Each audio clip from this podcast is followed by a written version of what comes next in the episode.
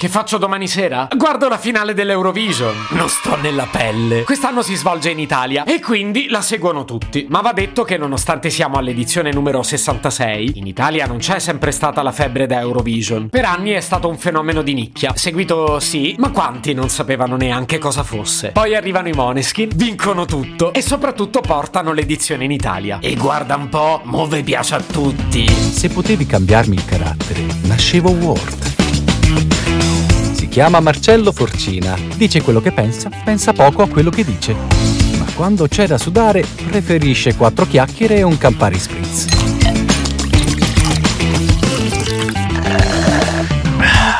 Ragionavo sul fatto che nelle scorse edizioni le semifinali erano declassate su un canale piccolino della Rai. Sì, la finale era su Rai 1, ma le altre serate chi le guardava? Beh, io le guardavo. Diciamo che posso definirmi un fan della prima ora. No, scemi, non della primissima. 66 anni fa non ero nato. Ma a me l'Eurovision è sempre piaciuto un casino. E lo so, in Italia non ero solo, ma eravamo davvero in pochi. Mentre ora, ora sta diventando un fenomeno nazional popolare. Uno di quelli di cui bisogna parlare. Come i mondiali di calcio. Io non ci ho mai capito niente. Però, ad esempio, a un aperitivo qualcosa devi dire. Perciò oggi vi passo la guida definitiva per parlare di Eurovision agli aperitivi senza fare la figura dei cretini.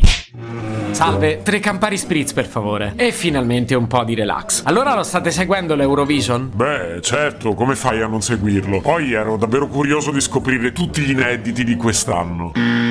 Primo errore, non si tratta di inediti, mica parliamo di Sanremo. Nel regolamento dell'Eurovision non è richiesto che siano canzoni nuove. Però dai, non ci avete fatto caso che Mahmoud e Blanco portano la canzone con cui hanno vinto Sanremo?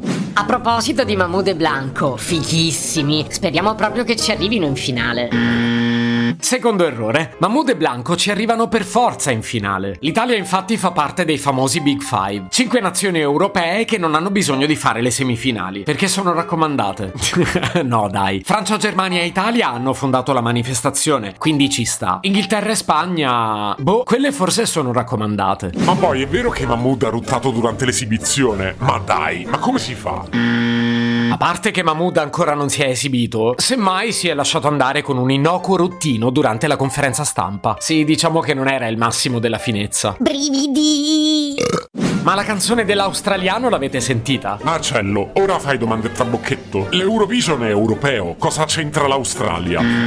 Errore, l'Australia ha pieno diritto a partecipare all'Eurovision dal 1979. No, neanche nel 79 ero nato. Ma leggo su Google che in quell'anno l'SBS, canale televisivo australiano, è diventato membro ufficiale dell'Unione Europea di radiodiffusione. E in fondo l'Eurovision è una festa universale di amore e di pace. Perciò fate poco i razzisti, ok? Comunque ho visto che c'è un'altra canzone in italiano in gara. Se non sbaglio si chiama Stefania. Quanti errori tutti insieme. Intanto credo che la pronuncia sia Stefania. È presentata dall'Ucraina e vi garantisco che non è in italiano. Vi concedo un'informazione bonus così fate bella figura. I bookmakers la danno come strafavorita, seguita, guarda un po', proprio dalla nostra Brividi. Tra l'altro, che cavolata sta storia dei bookmakers. Lo sanno tutti che i favoriti non vincono mai. No, questa cosa non ditela più. Era vera fino all'anno scorso. Poi sono stati i Moneskin a dimostrare che anche i più quotati possono vincere. Ma gli spritz li stanno fabbricando. Stai sempre a lamentarti. Non sei contento che quest'anno siamo rappresentati sia da Mahmoud e Blanco che da Achille Lauro?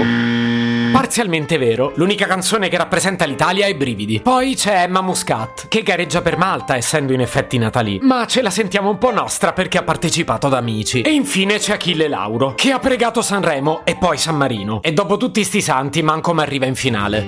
Se potevi cambiarmi il carattere, nascevo Ward. Un podcast inutile, effervescente e tossico, come una pasticca di mentos in una bacinella di Coca Zero. Questa serie è disponibile su Spotify, Apple Podcast, Google Podcast, Spreaker e sulle radio online futuradio.it e radiopretaporte.com. Stelline, recensioni e follow sono molto graditi. Per due chiacchiere con Marcello e aggiornamenti sui prossimi inutili episodi, segui il canale Instagram Chiocciola Nascevo World oppure cerca su Telegram l'account Chiocciola Marcellogram.